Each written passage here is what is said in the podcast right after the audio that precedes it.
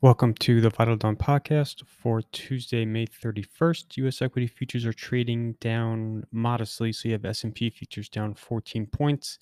That's about 33 basis points. The Dow futures are down the same percent. That is 108 points, also 33 basis points. Nasdaq futures are holding it a bit better, down 20 points. That's about 15 basis points. So down 15 to 30 basis points for U.S. equity futures. The major European indices are pulling back a about 30 to 50 basis points overall.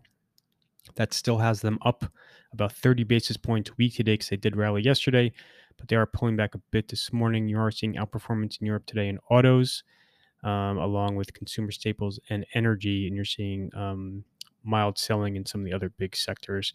Autos are rallying because China came out today and cut taxes on certain categories of autos as that country continues to uh, roll out stimulus steps. And then Unilever is rallying in Europe after Nelson Peltz joined the company's board. In Asia, you had gains in most major markets, including Hong Kong, mainland China, Taiwan, and Korea. Um, Japan ended down about 30 to 50 basis points. So, a few moving pieces this morning to go through. Out of China, news flow remains bullish. So Shanghai is well on its way to reopening. Um, you know, COVID numbers in that city continue to improve. They've been lifting um, lockdown restrictions gradually over the last week or two, um, and a whole lot more is supposed to be lifted as of tomorrow. So certainly bullish. Uh, ongoing positive developments in the uh, Shanghai COVID battle.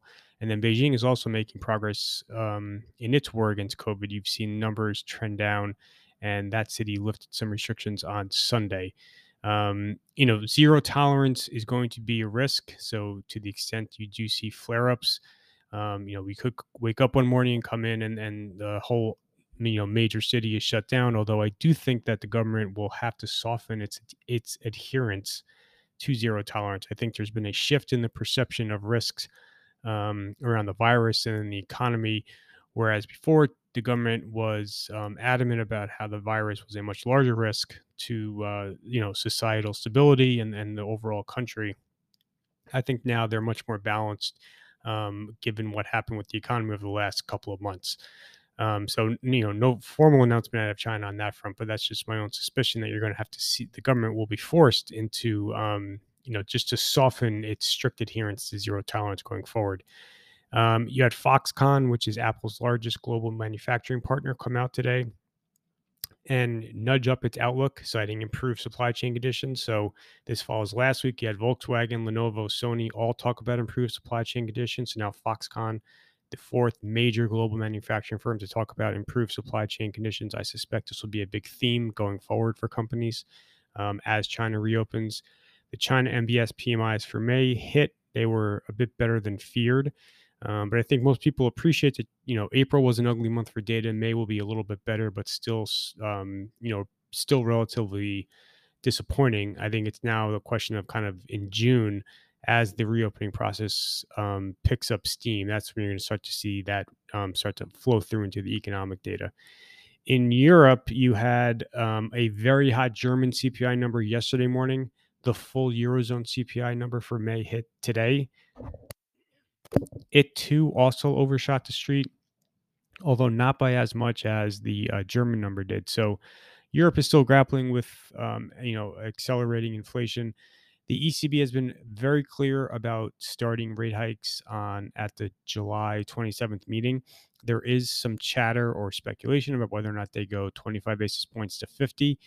It seems very unlikely they'll go 50 basis points. Um, you've had a a variety of different officials come out in the last couple of weeks talking about how 25 basis points will likely be the pace of rate increases, but you are looking at um, so the eurozone deposit rate is now negative 50 basis points, and that will probably be um, you know a positive 25 to positive 50 basis points by the end of this year. So you're going to see a succession of rate increases out of the ECB, um, but those inflation figures are weighing a little bit on sentiment out of out of the eurozone.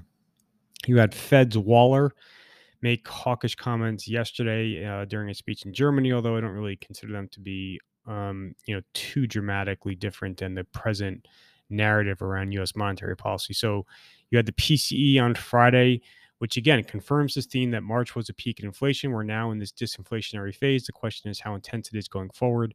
Um, do you see the inflation figures drop enough to give the Fed comfort to perhaps dial back a tiny bit? So we know for sure we're going to get 50 basis points from the Fed on June 15th, probably very likely another 50 basis points on July 27th. Um, you know, I think the odds of a pause on September 21st is relatively high. Um, then you have two final meetings for the year, and you probably could see 50 to 75 basis points um, over the course of those two meetings. So definitely a mild, um, you know, reduction, I think, in the intensity of Fed hikes as inflation moves in the right direction. But clearly, um, we're going to have to see more disinflation in the U.S. to, to um, you know, for the Fed to not talk expectations even tighter. Uh, so those are kind of the major themes and trends for this morning.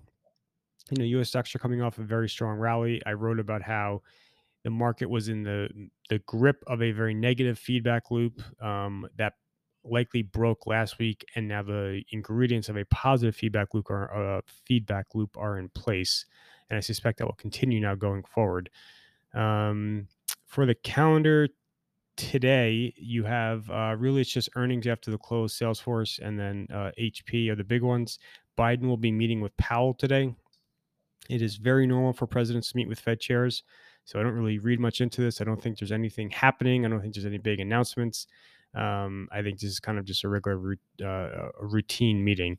Um, for the week on the macro front, you already had two to three big events out of the way. So the China NBS PMI, Eurozone CPI, those were out this morning. So the third major macro event left is the US jobs report on Friday. And then otherwise, you just have um, a bunch more earnings to uh, to keep an eye on for this week. And that is everything for today, Tuesday, May 31st. Thank you for listening.